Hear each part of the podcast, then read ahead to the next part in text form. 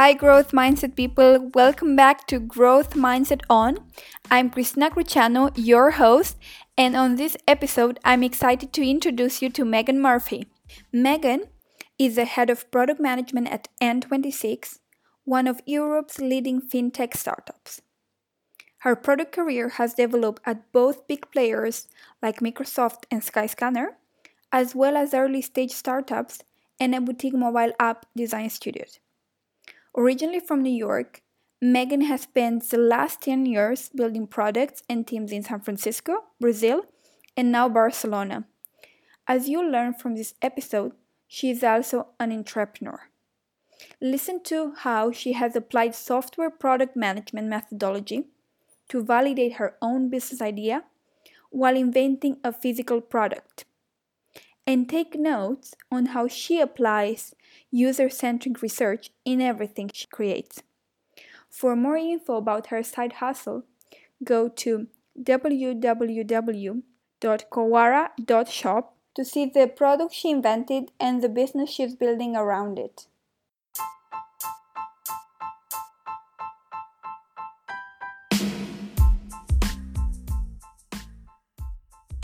And good morning, Megan. It's such a nice pleasure to have you at Growth Mindset On. And uh, as I normally do, I ask guests to introduce themselves. Sure. Yeah, happy to. Uh, so my name is Megan Murphy. Um, I am originally from New York. I've been working in tech for nine years, and I just recently joined, actually last week, um, N26 as uh, its first head of product. Um, I wouldn't say that necessarily defines me though. Um, so I, I, guess like uh, some things about myself. Um, yeah, I've been working with um, some big brands like Microsoft and Skyscanner and um, some small startups as well. Uh, even though I'm from New York, I've spent the last 12 or 13 years in a lot of places. Um, let's see, Boston, Dallas, San Francisco, Brazil, and now Barcelona. Um, yeah, I think as a, in the early days of my career, I always wanted to have a very global global career. Like I had this dream of being this international businesswomen, and like I didn't even notice once that had happened. Wow! but here I am. this, uh, what, this was just the question I was going to ask you next because uh, it's like, how did you get into the, into tech? You know, because I think there are many women out there, kind of trying to find the way, the path to get into tech. How how what do you think? What type of uh, decision have you made professionally that took you into tech? Sure. Um, so in undergrad, I went to Boston University and I studied international business and entrepreneurship. Um, back then, I mean, I, I finished in 2010 and, you know, I'd kind of always assumed that I would go into banking or finance. Like any good New Yorker, I thought that's what you should do. And um, that was a really difficult climate to get that kind of job. And then I also realized I didn't like it. um, so I, a friend of mine worked at Microsoft and, and before I knew it, a, re- a, recruiter reached out to me and asked me if I was interested in doing this thing called consulting on large uh, IT projects for big enterprise clients. I had no idea what that meant. I think it took me a year into the job to figure out what that meant. Wow. um, but in terms of like how to get into tech, I think there's a lot of areas of tech. And mm. over the years, I've learned what I do like and what I don't like. I learned that I don't really like working in big, big enterprise environments, although I appreciate the experiences that I got there. Um, I like working on like scaling things from figuring out what what a product should be and what it should do to growing and growing and growing. That's the thing that that I enjoy. So I guess I mean trying to advise people on how to get into that space, I would say don't be afraid to go for your interests. So, for example, when I wanted to leave a big corporate environment and go into startups, um, I went to a 20 person health tech startup that was basically trying to replace a nutritionist with a phone app.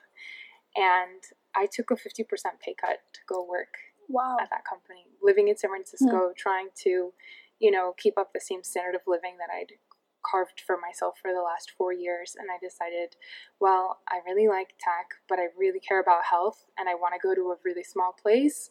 So I'm just going to do it. And and I did that, and it, it, was probably one of the best career decisions I made was to actually follow something I was interested in because it stopped feeling like work. It started feeling like solving problems that I too face. Yes.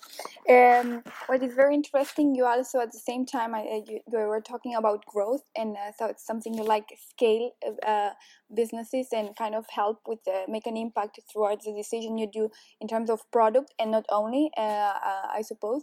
Can you give a specific case, like for example, when you, um, I think this is something um, personal at the same time. If we we see the results of what we're doing, and I think product is kind of related to that.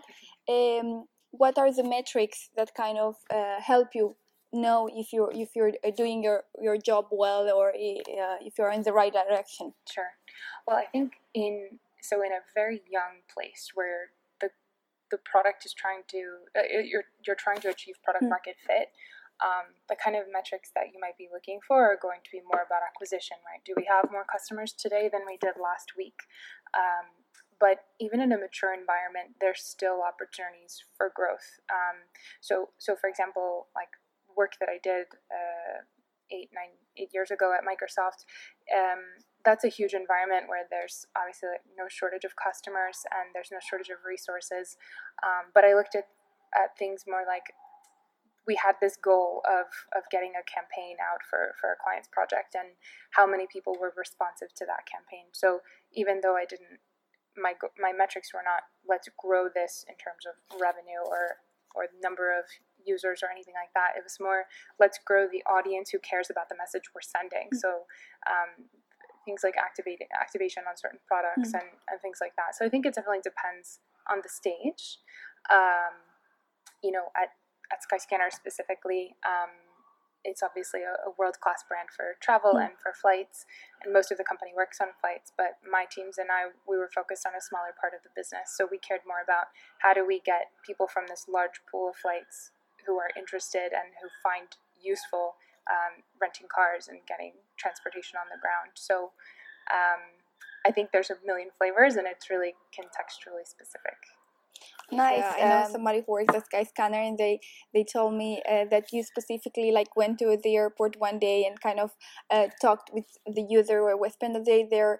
Uh, so we're talking about that you kind of do product, and most of the people probably think, okay, big companies don't do this type of face to face interaction with the real users, and it's something that um, uh, it really struck me because uh, I thought, wow, it's that's great because that's what I think companies should do, and that's where innovation is. Um, what, what what is your approach to that? And like, well, I think that part of my career in terms of coming of age in tech, in specifically in San Francisco, is very groomed by these um, it's it almost sounds cliche now, but it's classic, so we can't really reduce it to being cliche. This Eric Ries and Steve Blank ideas that you should get outside the building, you have to do customer discovery.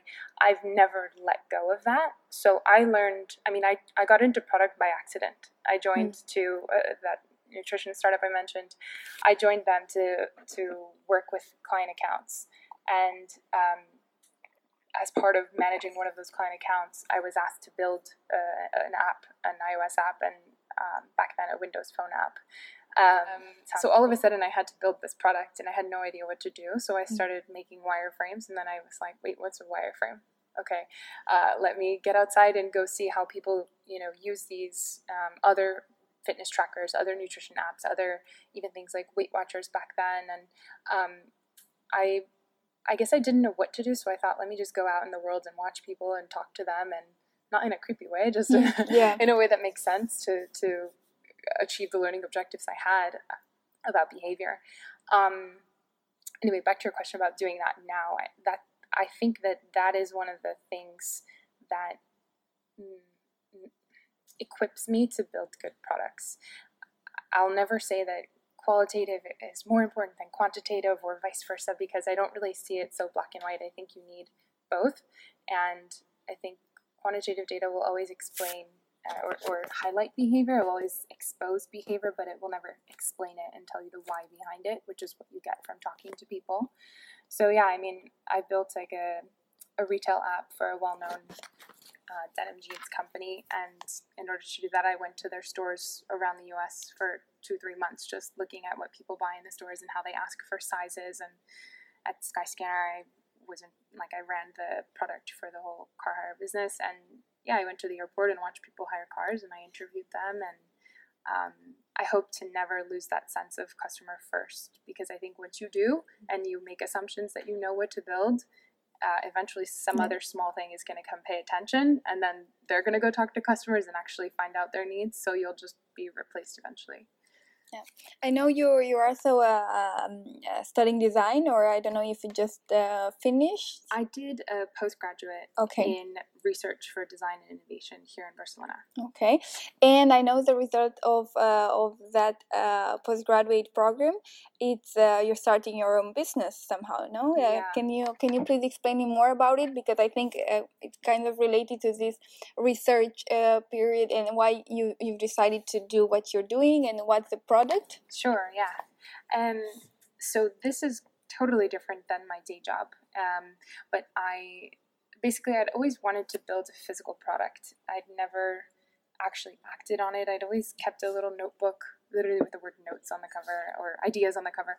And um, I always thought, oh, it would be cool to build something physical. It's there's a lot of things in common in how you find problems and how you think of ways to solve them and design um, solutions you know that rely on human intuition and behavior and guide them toward the thing you want them to do um, it hit me last summer in Sitges, about half an hour south of Barcelona. I had my family visiting from New York, and uh, it just kind of fell on my head like like a, an apple hitting me on the head, and I noticed around me that there were no great beach bags.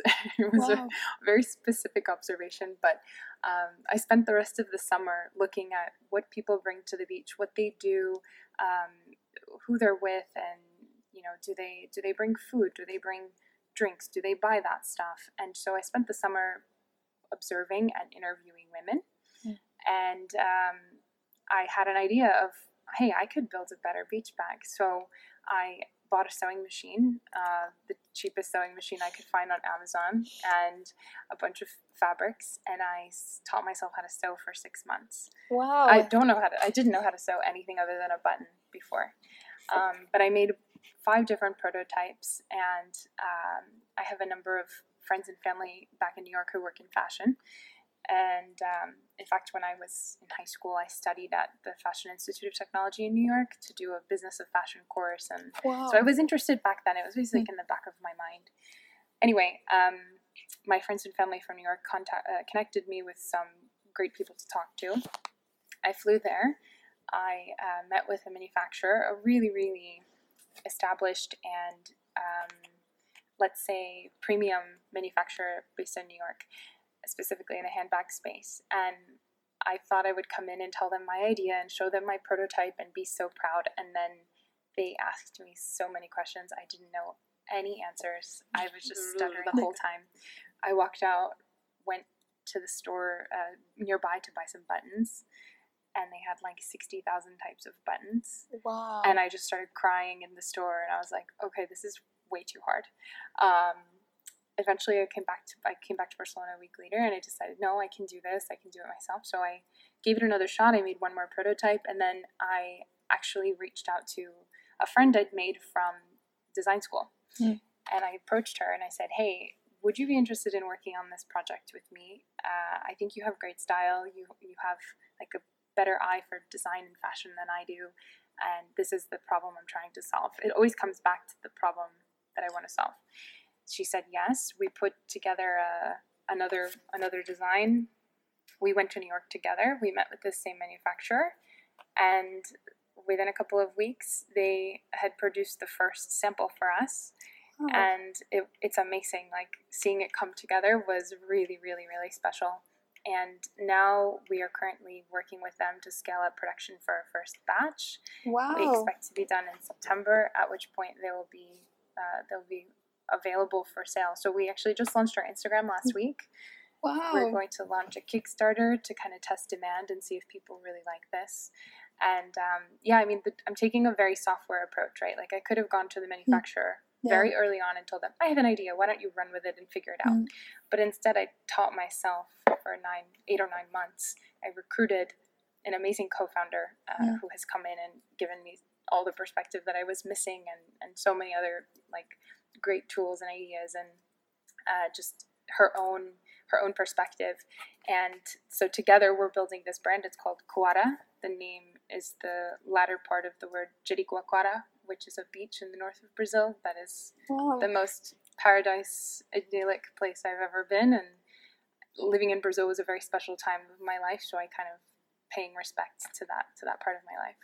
Wow, that's that's excellent. That's a very very interesting story. I didn't I, I knew some uh, very very just a few details, but uh, it's it's interesting, and I think mostly uh, just remind me of Away uh, because I listened yeah. a lot to the um, how I built this with Guy Raz, yeah. and uh, you know this girl you know explaining the story. It's uh, very similar. You know we can do this better. You know so uh, so yeah it's it's fantastic and the approach you've, you've taken you know to it like doing several pro- prototypes you know talking with the people who are going to build it you know find the right person to work with. I think these are uh, details um, that are very very important to to consider and wish you uh, best of luck with Thank it.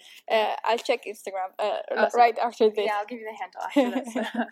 So um, which is uh, very interesting because it's um, you're very entrepreneurial and it's i think it's something uh, your approach you know it, i think it's something that uh, it's in life it's uh, it's very uh, how would i say uh, ambitious and also at the same time like growth mindset person. You've taught yourself how to sew you know I, I, I can do this and also you didn't accept a no as an answer from the very first day uh, you, they, they told you no uh, but it's that entrepreneurial growth mindset that makes you uh, kind of you know keep fighting for it do you think this is something you've you've acquired from your family? It's something you've grown into uh, you know because for the people out there who are listening you know probably uh, there are people who kind of at the first know they just quit and they uh, just don't fight for their dreams. And it's what I, I just want to figure out in, in the every episode or the people the people I interview what is the, the, the thing that uh, you know uh, great people have or uh, fighters or hustles have uh, and kind of you know kind of knows the secret ingredient you know just to so i don't know if uh, explain me a little bit more. So uh, i would say the biggest example for me is my father. Uh, he works in the music and tv space and while there's a lot of pressure especially as a parent to choose a more conventional path and choose something with super stable hours and you know predictability uh, he loves music and he just stuck it with it his whole life. I mean, he from very young he made a name for himself doing audio engineering.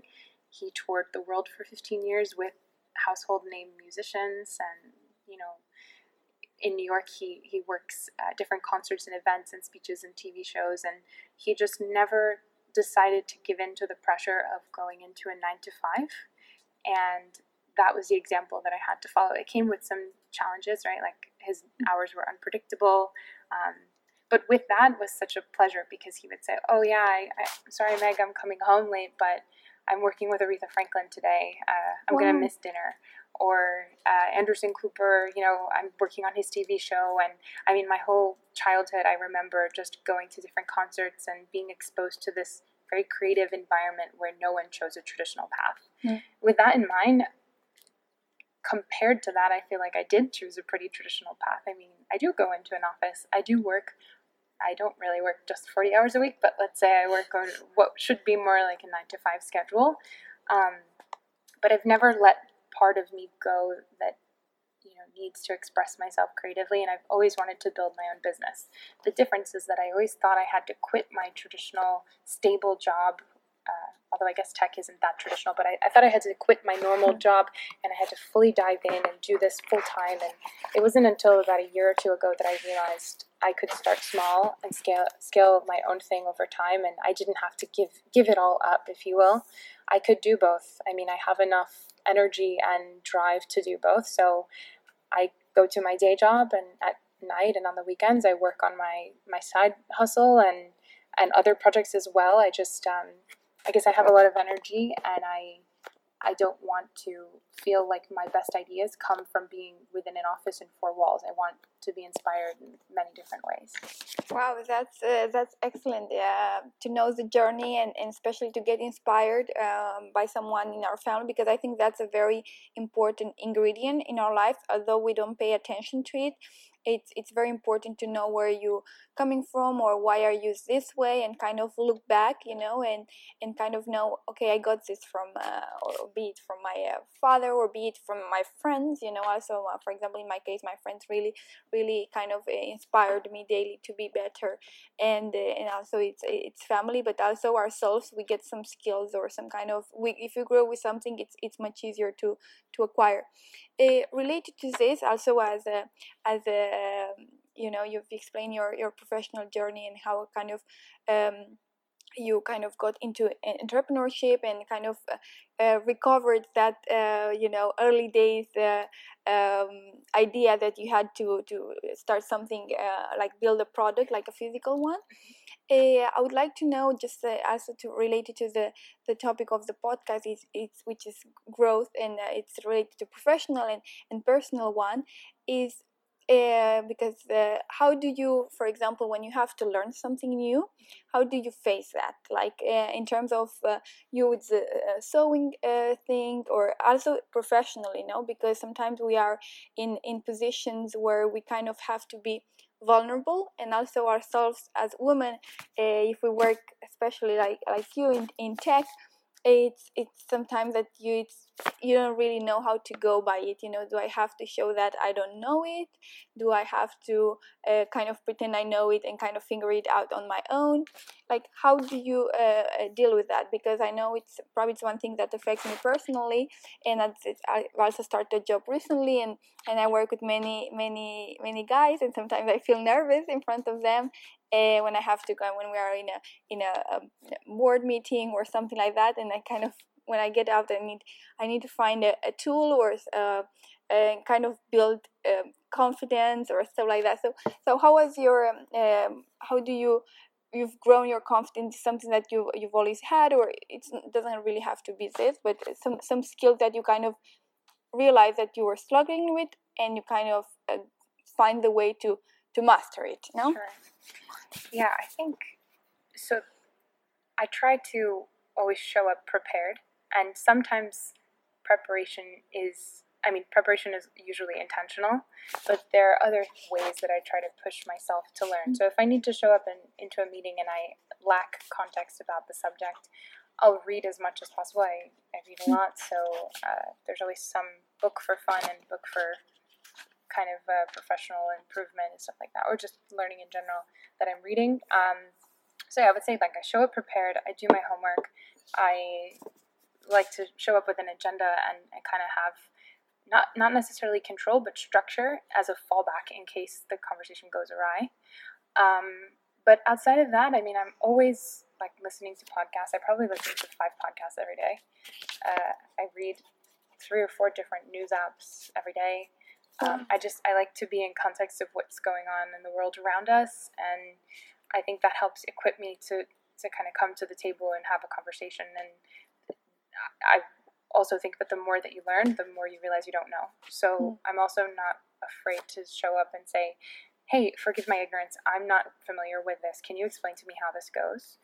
Um, and also, I mean, until recently, working in product, most of my um, most of my day to day has been working with engineers, and um, there's an interesting dynamic on a traditional product engineering team where you know the ratio is usually one product to many engineers, and so you have a very different perspective, understanding goals, stakeholders, etc.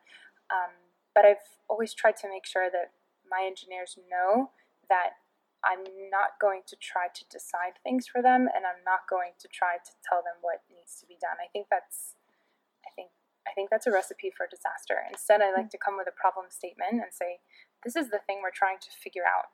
What you're an expert in this this area. Um, I'm not. So help me figure out how we can collectively solve this together. So I would say that in terms of the ratio of product to engineering, that's that's one way is to always make sure that you recognize everyone has different expertise and respect them for that and and also make it clear that you want to learn from them and then in terms of being a woman, uh, I mean, I started my career in finance, which is very male dominated, and I work in tech, which is almost as male dominated. Um, but I am an only child, and I grew up with my father, so I'm used to being. Uh, I'm used to not being around many women. Um, I would say that being showing up prepared, um, just having interesting things to say, and a different perspective. I've, I can't really say I have had too many experiences where I have felt like I couldn't speak up, Mm. but I think a lot of that comes back to the fact that my dad never really raised me as his daughter. He raised me as his child, Mm. and that made me think there are no limits in the things I can do and the way I can think and how I can express myself. But what I am trying to do is help mentor other women, especially women starting their careers now, because maybe they have different have had a different environment. Mm. Maybe they haven't had that perspective from a very young age. And so I'm finding more joy in actually mentoring people who are who are earlier in a couple different stages than I am myself making these these product decisions and things like that. And that's a very cool but new shift for me is that gratification from mentoring others. Okay, thank you. That's uh, that's uh, it's been great. Um, one thing I'm I'm also very very interested in terms of uh, uh, product is like how kind of you envision um, growth in terms of uh, it's something I know that normally comes from the stakeholders, objective, but kind of uh, where is um, how do you innovate? Like how what are the the principles you consider whenever you have to to innovate? I don't know, think about new features or improve a, a older one, or how do you normally uh, get by just for the people who kind of are listening and thinking about getting in, into the product or even like themselves having a product and try to improve it is you know it's another thing that uh, can also be very useful. So what is your your approach in that uh, because to be honest this person i know at skyscanner is a wow megan is doing things so great she's a very you know uh, she's doing her job greatly and so i kind of wanted to to pick your brains on that and uh, it would be great if you how do you get by it and uh, and and try to improve stuff Yeah. Well, first you can tell that person I said thank you. I think I know who it is. um, I suppose it's really easy to get caught up in the day to day ideas of we have a backlog and this is the priority and um, these are these are the things that must be fixed and it's really easy to get caught up in a, a wheel that keeps spinning and I think that it's also easy to forget that we should intentionally take time to pause and think a bit bigger. So, you know, if you're working on, uh, like for for example, I'll use the the beach bag as an example, so as to not talk about features related to the Yeah. companies I've worked for. But um, I need to pay attention to what people are doing in travel bags and in gym bags and in small handbags for those kind of trends. Mm. I need to pay attention to whether women are carrying smaller and smaller um, things but bigger phones. I need to pay attention to um, import tariffs and the cost of getting textiles from the place where I'm sourcing to the place where I'm manufacturing. So um, I think that we can all get caught up on the small things that are on a on the to do list, but you have to take time to find your vision. Like you, you need kind of a north star to drive you, and that north star shouldn't really change very much. It should evolve, but it's not like the north star goes from, um, you know, black to white overnight. It, and I'm trying to think of a way to express this more tangibly, but um, I think product people, at least product people who have inspired me most, are not afraid to think big, and by doing so, they inspire others to contribute to that vision. When it's when features are told to you from top down, then why hire smart people if you're going to tell them what to do, right? Yeah. Eventually they're going to leave, or eventually they're going to have better ideas, and then you have a power struggle.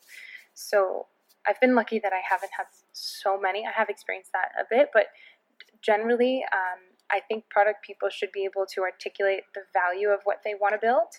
And I also think it's really important to do a cost benefit analysis of everything you want to build. So, how will your vision drive the things that you want to use as levers to to move the business forward, right? there will always be a struggle between what's better for your customer and what's better for your your income statement as a company right there will be there will be trade-offs but keeping in mind the long-term trust that you that you garner with your customers will also be kind of like a a, a center point of your moral compass so i mean the reference to the to the skyscanner example I think in terms of growing that product and thinking of features, honestly, that comes back to user research. That comes back to getting out there and seeing how people interact in person and how can I take the um, offline experience into the digital space and how can I uh, capture trust. I mean, like in that example, car hire. Um, car hire is not typically the thing people look forward to most about their holidays. Hmm. So, how can we make that experience more trustworthy, faster, more clear? Um, how can we reduce the amount of times where people see cars that are not useful for them. I mean, it's always thinking back to the pain points of the customer, going out and validating those. And I, I would encourage people who work in tech in general. It doesn't matter which part of the company. Like, go out and talk to your customers. You will only benefit from those conversations. And I don't mean you have to get overwhelmed with it, and I don't mean that you have to go every single day, but some regular rhythm or, or frequency to to put yourself in the position of the customer will help it will naturally expose what problems need to be what problems need to be solved but you also in product you have to be the one to pay attention to what else is going on in the industry what else is going on in um, customer sentiment what's going on to an extent politically like are people feeling more um, more open minded? Are they feeling more accepting of differences or are they mm-hmm. feeling more closed? And if so, how do you build trust with them? So I think it's sort of a, it can often be a jack of all trades job because you have to do so many things. But at the end of the day, the feeling that you built something to improve um, the way a customer, the, the way their experience goes is super rewarding. Okay, wow, that's it's been a very, very uh, quick sum up uh, in terms of what a product it's about uh, generally, and, and uh, definitely going back to users at, at the end of the day it's user centric and you have to focus on them. And as you're saying not not lose the focus you know we have to do this we have these features we have to this is the backlog we kind of lose the big picture mindset which is uh, uh, crucial.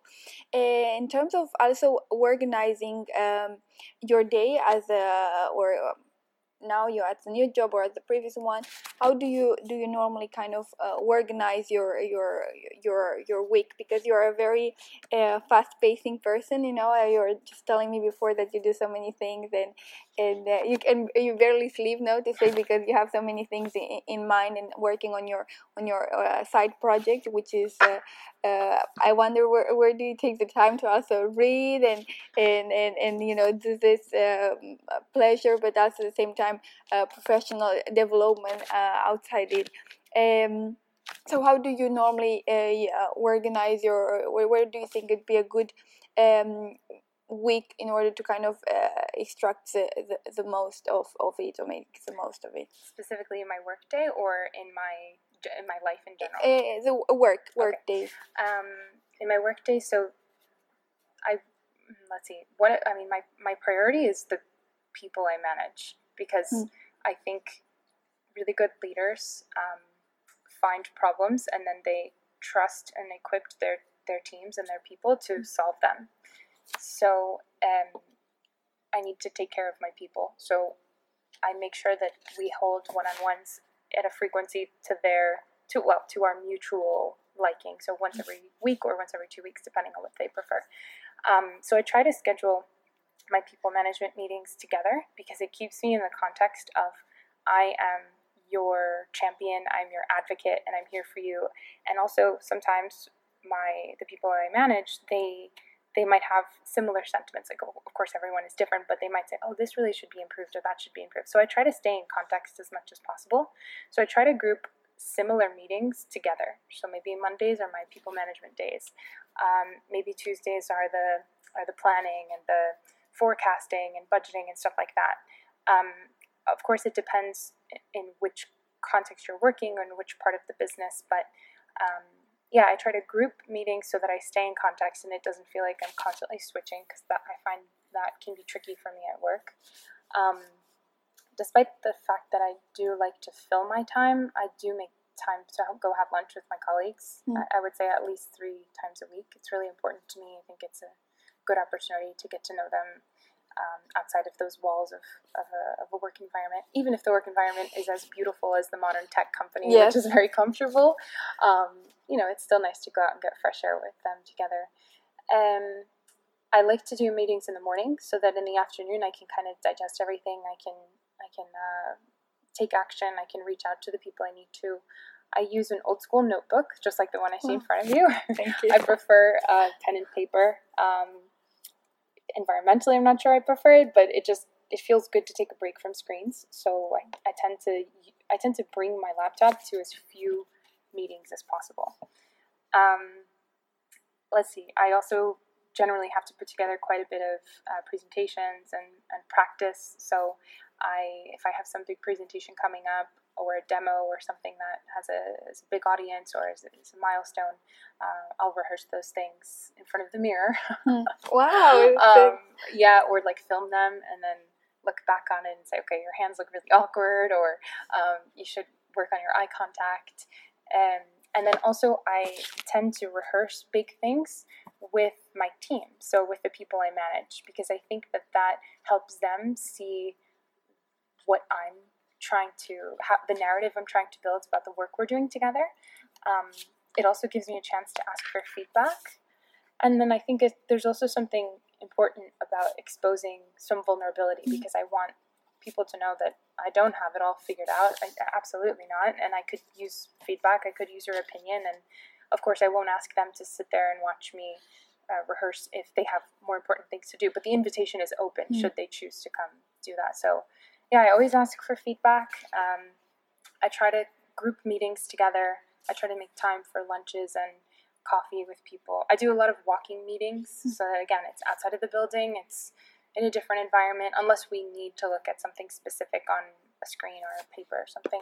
I try to do as many walking and, and coffee meetings as I can. Wow, so it's it's very human centered, uh, which, which is which is fantastic. And I want to say, uh, especially coming from a New Yorker, because I think big, big, big cities are becoming more impersonal. Uh, It's something that I think I don't know because I haven't lived in New York. You you tell me, but I think Barcelona is very very human centered now it's something and it's kind of we're kind of losing it you know because of the uh, fast paced environment but it's good to to kind of remember that's where uh, our being great at our jobs eh, lay, especially if we have to manage people.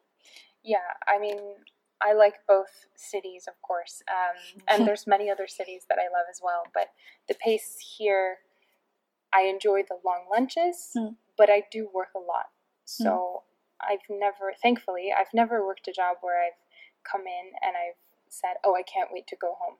Like Mm. usually, I find something to motivate me or to inspire me to to do something to a really high quality, um, and I hope that I inspire my teams and my you know my own Hmm. the people working around me to do the same because I never want to cultivate a workplace that feels like oh I just have to go go go or I have to eat my lunch at my desk or I have to um, rush and I don't have time to talk. I mean I think that conversations are more fruitful than sitting in front of your laptop.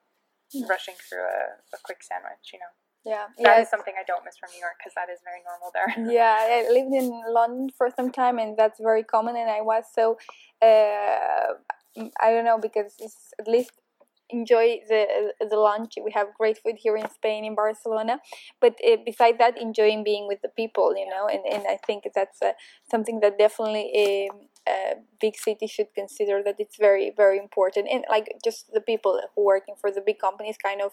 Um, uh, kind of have the initiative to do that. Which is something when I was in London, I asked uh, asked one of my uh, my colleagues, let's go and have lunch. And this person, because I think it's also something very cultural, person thought I was I was asking for uh, him for a date. I was like, no, this is what we do in Spain. We have lunch with people. You know, we sit in front of each other and we speak. But you know, it's uh, I suppose it, it just depends. And uh, you know, uh, having um, uh, managers, you know, doing that and kind of taking that initiative and making something normal, I think it's definitely uh, crucial. And uh, speak Yeah. outside the job. It's something I need to do more at my at my workplace. Um, And um, what is the future preparing you? You've just uh, changed uh, uh, job recently, Mm-hmm. uh, and what do you? How do you see your your future coming? I think um, explain me a little bit more. You know, if you've gone a step uh, um, beyond now, and uh, you've made another leap forward, and uh, just to um, inspire other women out there, you know, who who kind of probably don't dare. Uh, normally you know uh, they are in their comfort zone. I think something is uh, really uh, uh, struck me about this like you always kind of uh, try to stretch and and just go beyond your that area and kind of force yourself into into new horizons. So where do you where do you think you're going next? Yeah um, let's or see. the challenges I have a pretty funny uh, habit of setting these kind of personal improvement goals. And so I, I have that now. Um, actually, like, for example, one year, if this was 2014, I had a, a goal that every month I would do one thing that scares me. And so, and then I kept a, a blog about it. And it was like, you know, January I did this. I mean, one of them was skydiving, one of them was, um, one of them was bungee jumping. A lot of them were adrenaline based. um, another one was doing uh, like a, a, road trip by myself for a weekend, and um, another one was living on uh, the budget of uh, poverty in the United States to see how does how would it feel to live on the budget of someone who's using um, food assistance programs, just to get some perspective of what many people go through, and so um, I didn't go to restaurants mm. with friends. I didn't buy any coffees. I didn't mm. buy any like hipster kombucha, which I love. Mm. I mean, I, I, I wanted, yeah, I, I did that, and it was a, a bit scary and kind of antisocial. But I kind of set these goals for myself. Um, this year, I have a, a marathon coming up in August. It'll be my sixth one, and probably like my twentieth race all, all, altogether um, I guess I, I'm always just trying to find something new. I don't know if that's a good thing or if it's sustainable because I think that there's this kind of feeling that, oh, once I do that thing, I'll feel accomplished. And then you do the thing, you feel great, but it kind of goes away after a little while. And then you just kind of set this newer and bigger goal. And I, like I said, I don't know if that's actually good for me in the long run, but I can't help it. Once mm. I, once I do something, I, I feel great, and then I want to push it again. So um, in the in the short term, I mean, within the next year, I have a, a marathon. Our um, Koara, our, our, beach bag business, is launching. Um, my partner and I are moving, and we're getting married next year. Wow! Congratulations! Thank you. uh, and I just started this new um, dream job at, at N26 as head of product. So building out the vision for the, the parts of the product that I'm working on. Um, I think I'll have no shortage of things to do. Yeah. Um, but why to keep doing it? I, I don't know because I don't know how to not do that, right? Wow. Like I don't know how to yeah. sit still, which poses other problems, right? Like mm. when someone wants to, you know, when my partner wants to relax, I relax by like listening to uh, language podcasts. Wow. and uh, you know, so so there's some challenges there, but yeah, yeah, trying to figure out how to shut down. Um, I've tried meditation and transcendental meditation and mm. different types of things, and I haven't yet mastered that. So I think actually the biggest mountain for me to climb will be to figure out how to truly relax and how to let go and how to clear my mind because that is probably the biggest thing I struggle with. Wow, it's uh, yeah. I think it doesn't really happen to many to many people, but it's it's it's also uh, something that we, we need to master now somehow, and it, it it's fantastic uh, that uh, that you know you're you're kind of balance know that and trying to figure out how to uh, you know relax with your partner, which is also uh, you know at least for him, I think it's it, it's important. Yeah. Um, to kind of um uh, finish and wrap things up, um, I would like to know what personal trait do you think has kind of brought you where you are today? Uh, if you were to say, uh, this is, I mean, you kind of, uh, I think people are listening are able to kind of figure it out, but what do you think is that trait that kind of, you know, um, makes you uh, you know wake up daily and do the stuff you do. I, I don't know where you get the time to be honest. Uh, preparing a marathon doing all these readings. Wow it's it, it, it's fantastic. I think you you, you must be very very organized uh, so. Yeah um, i guess the personal trait would probably be uh, what i hope is an eternal quest for learning. Mm. it's always about what is the next thing that i want to learn. Mm. i think personally uh, you know, what is the next race I want to run? Mm. Is it a street race or a trail race or is it a mountain? Like last summer, instead of running a race, um, my partner and I climbed uh, Mount Triglav in Slovenia in the Alps. Wow. So it was my first time doing Via Ferrata and doing some climbing. Um, so it was okay. Let me learn how to do that. Mm. Um, I like to learn about anything. I like to learn about wine. I read historical wine books about different mm. grapes. I mean, um, so I, I, guess it's always about a thirst for learning. And then in terms of the productive side, the, the, the part that pays my bills and the part that keeps me employed, um, you know, I wanted to work, I wanted to learn what it's like to work at a startup. And mm. then I did that. I wanted to learn what it was like to become I suppose, an expert in the mobile space. So I built iOS and Android apps and hmm. chatbots mm. and apps for VR headsets at one of the companies I worked for. And then I wanted to learn about experimentation. And that's largely what attracted me to Skyscanner was to be able to work at such a big scale and such an impactful product that touches so many people and really learn how to run experiments. And, uh, and now the challenge N26 is how to build uh, a mobile bank that people love around the world and that makes dealing with money mm. a pleasant, enjoyable, productive thing. So um, it feels a little full circle right now because I started my career in finance and I yeah. found myself here almost a decade later. Um, but there's just a constant thread of what is the thing that interests me and how can I find an opportunity where I can I can give and give and give, but in return I can also learn a lot, and that's going to mm. equip me for whatever adventure I pursue next. Okay, Megan, thank you so much for, for being with us today. It's been great and I've enjoyed so much and uh, I can't wait for to pass it on for our listeners to listen to it. Super. Thank you. Thank you. Megan Murphy is a New Yorker in Barcelona and has been working in product management for players such as Microsoft Skyscanner and now she's the head of product at N26. She is the head of product from 9 to 5 an entrepreneur from 5 to 10 or sometimes longer, and a marathon runner in her spare time, if she has any. Learn about how she has applied software product management methodology to validate her own business idea and take notes on how she's been applying user centric research in all the companies she's been part of. For more info about her side hustle, go to www.koara.shop to find more about it.